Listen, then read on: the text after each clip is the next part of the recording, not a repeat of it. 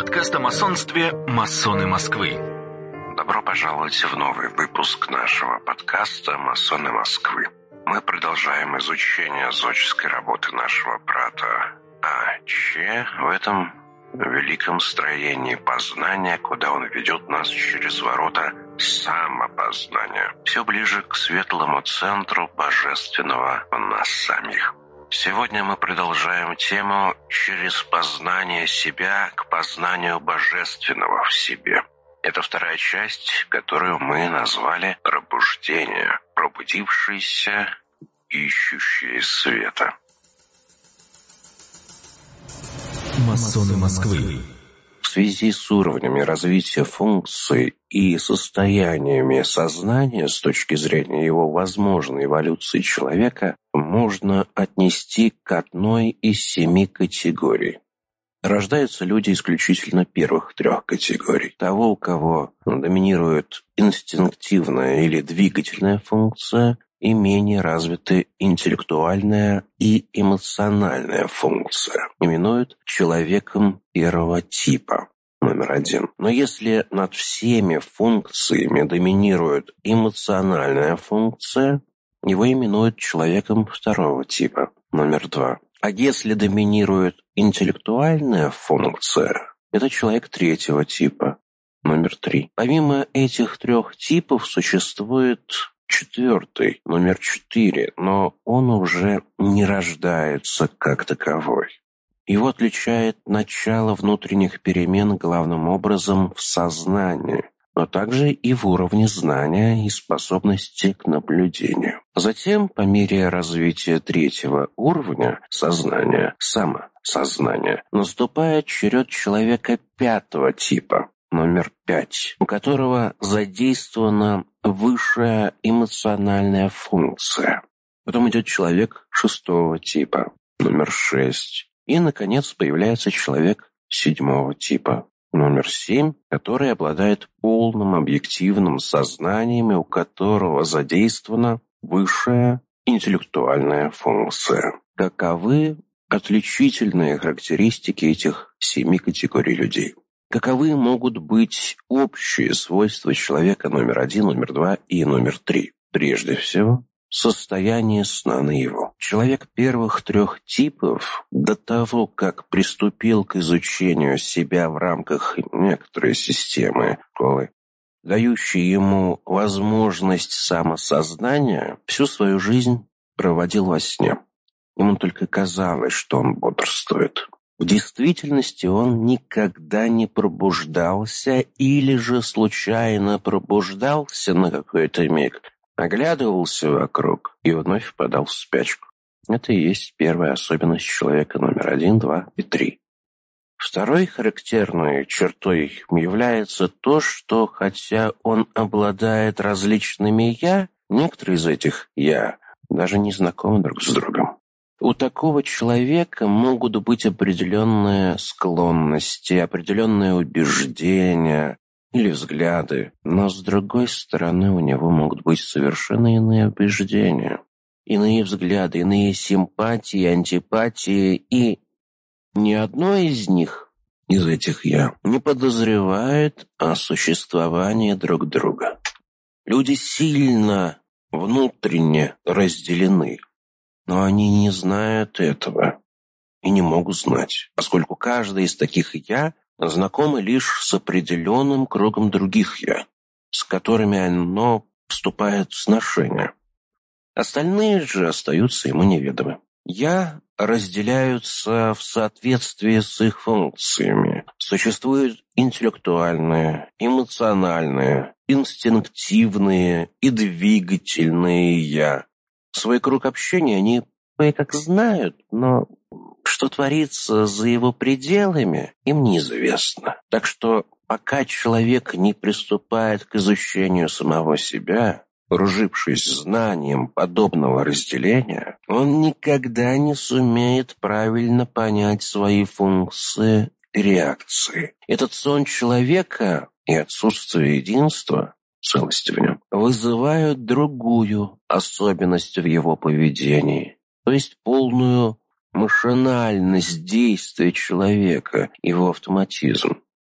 Человек первого, второго и третьего типа в таком состоянии предстает машиной, управляемой внешними воздействиями, но он не способен противодействовать этим внешним влияниям. Он не способен различать их между собой, не способен изучать себя вне этого. Человек видит себя находящимся всегда в движении, и у него создается устойчивая иллюзия того, что он свободен в своих действиях, что может идти направо, либо налево, но на самом деле он не может делать этого. Если он идет направо, это означает, что он не мог двигаться налево. Воля оказывается превратно понятым представлением. Ее как таковой не существует. Настоящая воля может существовать лишь у человека, который располагает одним главным контролирующим «я».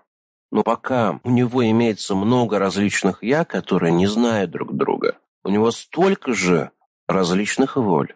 Каждое «я» обладает своей собственной волей, и не существует другого «я» или другой воли. Но пробудившийся человек может достичь состояния, где он обретет контролирующее «я» и единую волю. И достичь такого состояния он может посредством изучения и познания самого себя, посредством развития своего сознания и воли. Серьезной преградой на пути духовной эволюции человека являются наши иллюзии. То, относительно чего мы обманываемся. Неверные представления, ошибочные убеждения, ошибочные взгляды и так далее. Все они нуждаются в нашем изучении поскольку, не придя к пониманию собственных иллюзий, мы никогда не узрим истины. Во всем мы, прежде всего, должны отделить наши иллюзии от фактов. Зернат плевел. Только тогда станет возможным разглядеть, способны ли мы действительно научиться чему-то новому. Одна из наиболее укоренившихся иллюзий, которую очень трудно разрушить, состоит в нашей убежденности, что мы можем делать.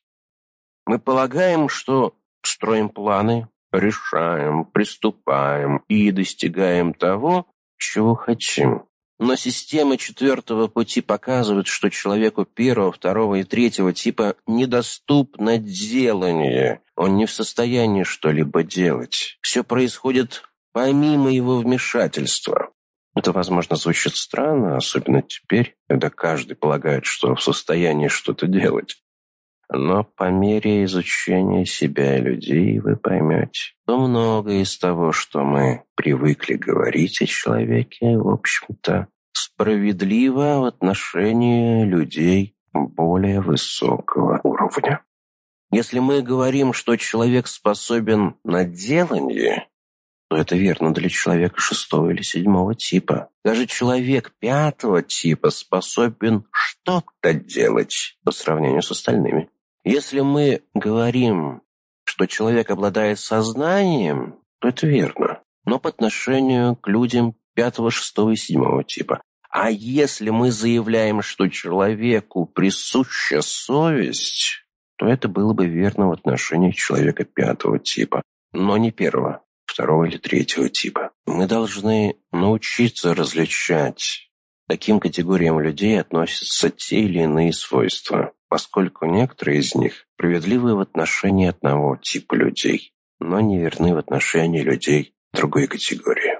До серьезного и последовательного, настойчивого изучения самого себя мы не в состоянии до конца понять и принять то, что все происходит само собой, автоматически. И даже если мы разочаровываемся в себе, то продолжаем думать, что другим доступно делание.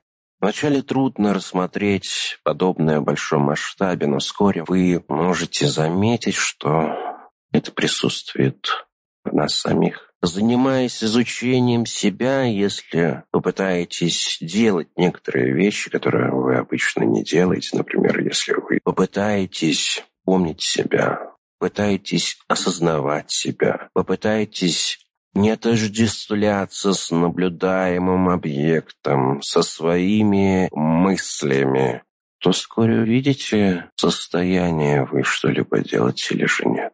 Но будем ли мы пытаться это делать практически или же нет? В этом все дело. Легко сказать, продекламировать, что я работаю над познанием самого себя. Но как же трудно реально, практически приступить. И главное, ежедневно помнить об этом и настойчиво работать над собой. Другой очень важной проблемой в системе четвертого пути является представление о добре и зле, поскольку обычно взгляды людей в этом весьма запутаны. Необходимо уточнить, как следует понимать данную концепцию. С точки зрения учения о четвертом пути существуют лишь две вещи, которые можно сравнить или выявлять в человеке. Это проявление законов механического поведения и проявление сознания, то есть сознательного поведения. То, что мы называем злом, всегда механично, машинально в своем проявлении. Оно не может быть сознательным, а то, что мы именуем добром, всегда сознательно. Оно не может быть механично. Быть доброго нрава – это значит быть терпеливым и сознательным в своем поведении и взаимоотношении с людьми. В связи с представлением о добре и зле мы должны постараться уяснить понятие морали и совести. Что такое мораль? А что такое совесть? Прежде всего, мы можем сказать, что мораль непостоянна. Она иная для различных стран, различных эпох, различных классов людей с различным воспитанием и так далее. Что на Кавказе может считаться нравственным, для Европы представляет безнравственным. Так что мораль всегда различна и постоянно меняется. Однако совесть всегда неизменна. Совесть – это некий род эмоционального понимания истины в определенных отношениях, обычно в отношении к собственному поведению, к людям и так далее. Она всегда одна и та же, она не может меняться и не может отличаться у различных народов, стран, людей. Учение о четвертом пути необходимо понимать главным образом в связи с эволюцией человека, и эволюцию мы должны понимать как сознательный процесс и сознательное усилие над собой, непрерывные и взаимосвязанные. Если сознание начинает эволюционировать, начинает развиваться и эволюционировать все остальное. Если сознание остается на одном и том же уровне, то и все остальное пребывает на том же уровне. Есть некоторые вещи в отношении эволюции, которые следует уяснить с самого начала. Во-первых, что из огромного числа людей первого, второго и третьего типа лишь очень немногие способны стать человеком номер четыре, пять, шесть и тем более семь. Или даже начать с самого схождения. Это следует хорошо усвоить. Поскольку стоит нам допустить, что каждый способен эволюционировать, мы перестанем понимать условия, необходимые для начала самой эволюции сознания, которые были образно представлены на примере побега из тюрьмы из предыдущего выпуска. Тысячелетия тому назад и сейчас лишь незначительная часть людей много званых да мало избран, способна развивать и выявить скрытые в себе уникальные сверхъестественные божественные возможности. Поэтому так мало было во все времена настоящих просветленных, святых людей, мастеров, учителей. Естественно, возникает вопрос, где проходит водораздел? Почему у некоторых есть шанс, а у других его нет? У некоторых с самого начала нет никаких шансов на успех. Они рождены в таких условиях, что не могут ничему научиться, или же они каким-то образом ущербны. Поэтому мы исключаем ущербных людей. Нас интересуют люди, находящиеся в нормальных условиях и сами являющиеся нормальными, наделенными обычными способностями к обучению, пониманию и так далее. Теперь из числа таких людей лишь немногие окажутся способными сделать даже первый шаг на пути к саморазвитию. Чем это вызвано? Почему одних интересуют идеи такого рода, а других нет? Что порождает эту жажду знания, толкает к поискам? Почему, живя в сходных условиях, люди столь различны, когда один удовлетворяется готовыми теориями и штампами, другой же жаждет отыскать истину? Причина такого различного восприятия вызвана тем, что человек живет механической жизнью, находясь в окружении двух влияний. Он может быть восприимчив к одному виду влияний и невосприимчив к другому.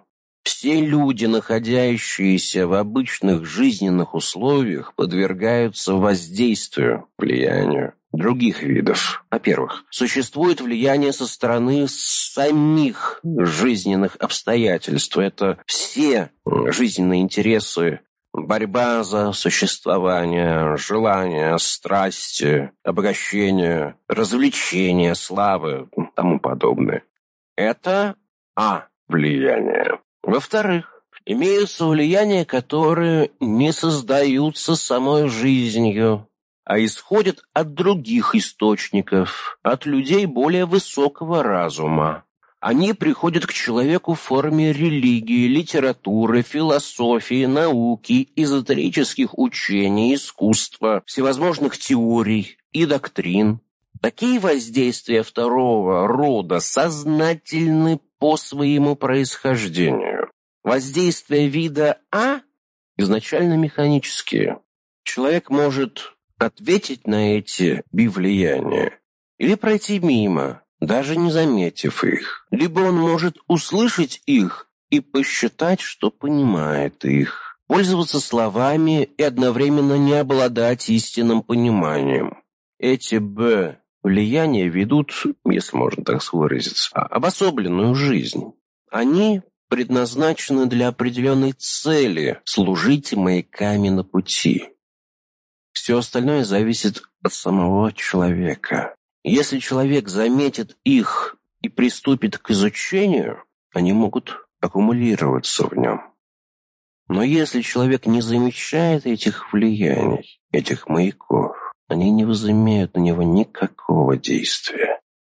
Эти два вида воздействия фактически определяют дальнейшее развитие человека. Если человек аккумулирует в себе Б-влияние, в нем выкристаллизовываются плоды данных воздействий и формируют в нем определенный центр притяжения, сочетание определенных интересов и эмоциональных ассоциаций, которые именуются магнетическим центром.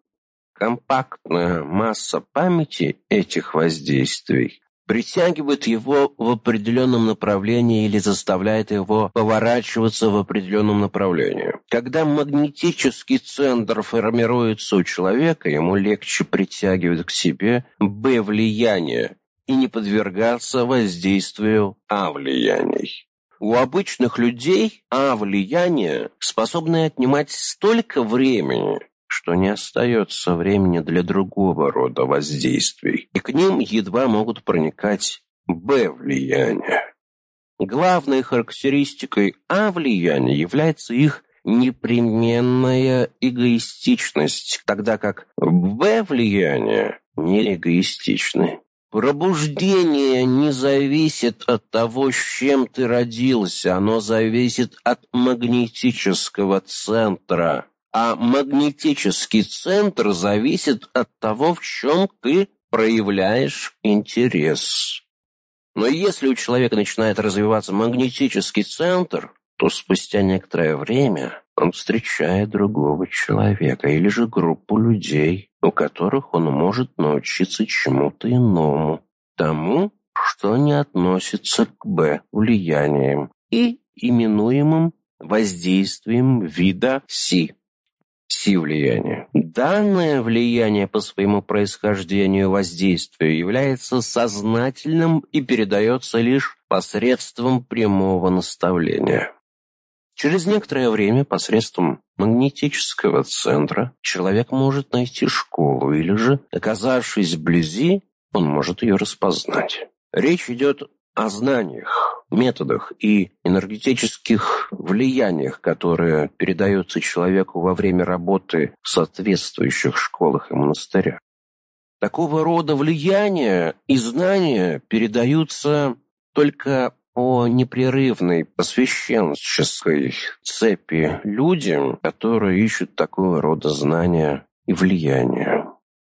Таким человеком сделан первый шаг на пути к самосовершенствованию. Перед ним открывается возможность собственного развития, восхождения по той самой библейской лестнице Иакова. Этот первый шаг связан с идеей пути. Здесь важно понять, что сам путь к духовному свету, к божественной истине не открывается нашему взору на обыденном уровне жизни он появляется на более высоких уровнях. Первый шаг – это момент, когда человек сталкивается с влиянием. С этого момента перед ним открывается длинная лестница с множеством ступеней, которые он должен преодолевать, прежде чем сумеет добраться до самого пути. Ведь путь начинается не внизу, а с последнего, преодолевающего последнюю ступень лестницы шага. Учение четвертого пути предлагает человеку методику преодоления ступеней на этой лестнице, открытия божественного потенциала в себе. Возникает вопрос, почему данная система широко неизвестна и непопулярна? Она не может быть таковой ввиду своего отрицающего характера. Это путь не обретения, а утраты, очищение себя от всего приобретенного негатива, который не позволяет нам увидеть внутренний духовный свет в себе. Если бы человек мог сразу достичь желаемого, то система стала бы популярной. Но она не дает никаких обещаний, поэтому трудно ожидать, чтобы она могла понравиться поскольку никто не любит расставаться со своими иллюзиями. Люди жаждут определенности, не задумываясь над тем, возможно ли такое. Они жаждут знать немедленно, особенно на Западе, чего они могут достичь. Но прежде чем чего-то достичь, вначале они должны со многим распроститься. Идеи четвертого пути в их неискаженном виде никогда не могут стать популярными, поскольку люди не согласятся с тем, что они спят наяву, что сами являются машинами, автоматами. И особенно тем, кто верит в свою значимость, у которых гипертрофически развито самомнение, у которых личность подавляет их сущность. Они всегда будут противиться подобной идее. Данная система предлагает свои идеи и методы людям, которые, обратившись к другим методам, признали их тщетность. Они, возможно, пожелают испытать систему четвертого пути, пути мудреца. Это учение существует только для тех, кто в нем нуждается, и кто знает, что он в нем нуждается. Если мы ограничимся только слушанием или чтением, то все это останется пустыми словами. Но когда мы приступим к проверке услышанного или прочитанного на себе, когда мы постигнем каждую свою внутреннюю функцию и выявим все свои ощущения в их взаимосвязи, тогда все это переплавится в нашей алхимической реторте познания и умения. Можем ли мы, осознав положение обычного человека сказать, что нашей целью является обретение свободы, что мы хотим освобождения от уз материального мира, от очарования Майи. И можем ли мы сказать, что не свободны сейчас? Каждый из нас должен выявить, в чем он не свободен. Он желает знать, но не может знать. Или же у него нет времени, либо, вероятно, у него отсутствует подготовка. Он хочет быть сознательным постоянно, хочет помнить себя, хочет что-то делать сознательно. Но у него все идет совершенно иначе, вопреки его желанию. Когда он поймет это, то увидит, что его цель — свобода. А чтобы быть свободным, нужно быть сознательным и обладать единой волей. Может ли человек развить в себе самосознание и объективное сознание с опорой на собственные усилия? Нет, он не в состоянии сделать этого, опираясь исключительно на собственные усилия. Прежде всего, он должен располагать определенным знанием, быть сведущим в применении определенных методов. Помимо этого, существует множество иных трудностей. Большинство людей не подозревают, что человек состоит из сущности, индивидуальности и личности. Сущность, индивидуальность, божественное ядро, врожденные природные данные, невинная, совершенно чистая табул раз. Это твоя душа, которая никогда не умирает. Она вечна. Она была всегда и будет всегда. Она будет принимать разные формы. Это означает множество личностей. До тех пор, пока однажды не присытится личностями и не отбросит их прежде смерти, пока ты сам их не отбросишь. И тогда ты пробуждаешься и сознательно делаешь при жизни то, что делает смерть. С детства и на протяжении всей жизни, как правило, Сущность, индивидуальность подавляется так называемым воспитанием, образованием, национальными традициями, религией, обществом, государством. Под влиянием этих факторов в человеке постепенно исчезают самобытность, искренность, непосредственность, независимый взгляд на жизнь, нравственная чистота и совестливость.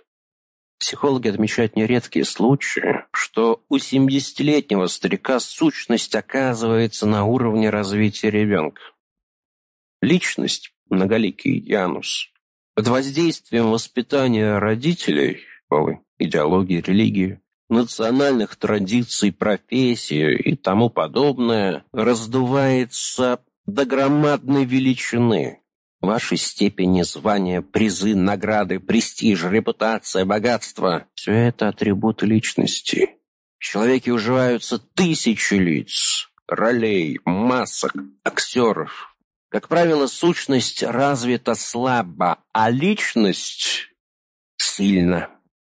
У гармонически развитого человека и сущность, и личность должны быть одинаково хорошо развиты уравновешены. Никто не принимает себя таким, каков он есть. Бытие отрицается, не принимается. За идеал принимается что-то новое, которому нужны следовать, не сущность, а личность определенного уровня развития. Бизнесмен, ученый, профессор, академик, поэт, режиссер, актер, космонавт и так далее.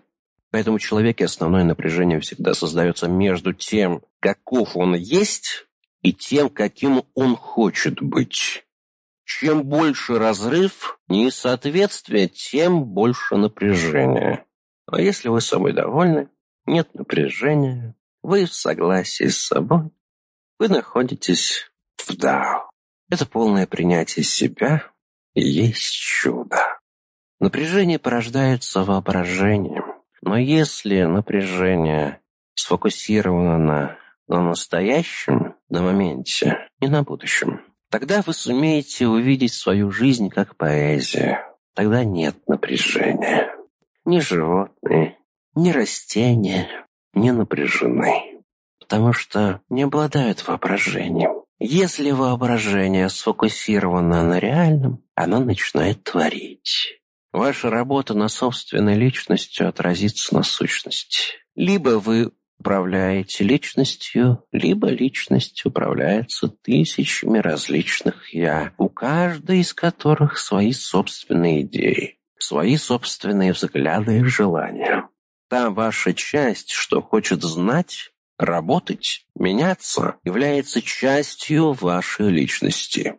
Вашей личности может быть много ошибочного, неверного, и все это следует изучить и отбросить. Личность развивается посредством изучения и сокращения бесполезных функций. Посредством этого она становится лучше и чище. В стенах школы сущность должна быть более важной, чем личность. Какой вы важнее для развития, чем кто вы? А если личность человека, бизнесмена, адвоката, профессора, политического деятеля и других слишком доминирует над сущностью человека, то само развитие становится невозможным, поскольку реальное развитие заключено в сущности. И если личность слишком давит на нее, сущность не в состоянии, оказывается, дышать полной грудью. Вот почему необходимо, чтобы сущность кандидата, ученика, обладала определенным уровнем качества, ибо при отсутствии данного уровня ничего нельзя будет сделать. Необходимо, чтобы личность обладала определенным материальным наполнением, определенными достижениями, и необходимо определенное стечение обстоятельств. Как писал Гермес Трисмегистр в изумрудной скрижали, для того, чтобы из тяжелых, неблагородных металлов сделать золото, прежде всего, необходимо обладать некоторым количеством настоящего золота, то есть быть добрых нравов, уметь различать тонкое от грубого. Уровень сознания человека зависит от уровня его бытия. Бытие и знание, истинное, тайное, эзотерическое, определяет уровень сознания. Развить самосознание и сверхсознание можно только в результате развития своего бытия и знания. Поэтому эзотерические школы должны иметь несколько уровней обучения ученик, подмастерье, мастер высшей степени мастерства, где каждый уровень обучения соответствует уровню бытия адепта. Принципы и правила школы должны быть направлены на пробуждение, самовспоминание и избавление от препятствий. Буферов оков таких как дурные привычки, ложь, негативные эмоции, которые не позволяют развиваться человеческой сущности, расти бытию и знанию.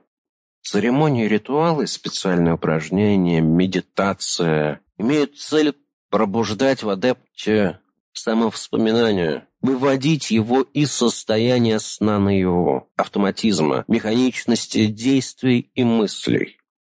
Поэтому адепт Ученик должен понимать и принимать душой дисциплину, принципы и правила школы, понимать, почему нужно добровольно подчиняться указаниям и наставлениям мастера, принимать его власть.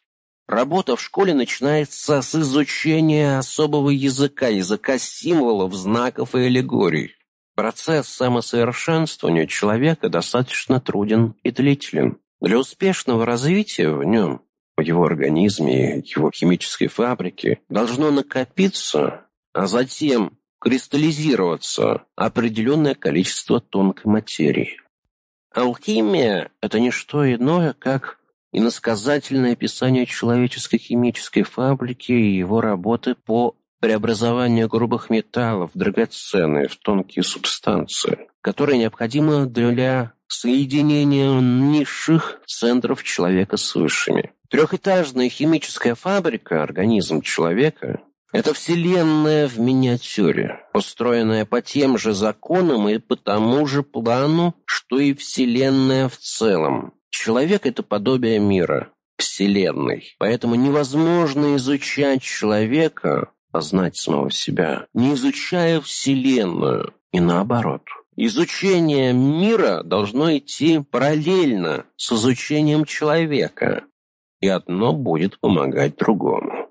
Надо научиться беречь и экономить энергию, которую вырабатывает организм, всячески перекрывать каналы утечки энергии, такие как негативные эмоции, страх, беспокойство, обиды, дурное настроение, раздражительность, сомнения, ожидание неприятностей, гнев, вранье, бахвальство, постоянные разговоры, болтовня, фантазии, грезы, учитывание мнений других людей и общества, мнительность и тому подобное. Основной особенностью человека номер один, номер два и номер три является его стремление немедленно излить все свои отрицательные эмоции. Болтливость, воображение, ложь и выражение отрицательных эмоций оказываются в действительности нашими основными функциями. Вести борьбу с механическим, спонтанно-отеческим потоком мыслей и воображением, стараться не отождествляться с наблюдаемыми объектами и мыслями. В школе люди учатся понимать. Пониманий столько же, сколько людей. На самом деле это не понимание, а несовершенное понимание или непонимание. Понять значит согласиться. Но для того, чтобы понять человека, надо говорить с ним на одном языке, и, главное, надо достичь его уровня бытия. Поэтому чаще всего люди первого, второго и третьего типа не могут понять друг друга. Говорят на разных языках. Происходит смешение языков. Об этом непонимании и повествует библейская притча о строительстве Вавилонской башни. Мы можем судить о знании других людей, но не об их бытие. Чтобы встретить и понять людей высших ступеней развития, просветленных, необходимо постепенно изменить свою личность и сущность, бытие. Отсюда, для того, чтобы понимать священное писание, нужно знать ключи. Они все зашифрованы чтобы ими не могли воспользоваться непосвященные профаны. Ключи можно получить с изменением своего бытия. Знания бывает недостаточно. Изменение бытия означает связь с высшими центрами. Высшие центры понимают многие вещи, которые недоступны обычным, низшим центрам человека. При познании самого себя следует учитывать, что для развития человека ему необходимо три рода пищи. Обычная пища. На Востоке говорят, человек есть то, что он ест.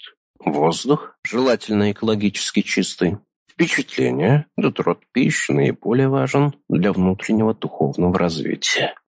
В связи с этим цель церемоний, ритуалов и специальных упражнений. Помнить себя и получить заряд энергии от соответствующих впечатлений.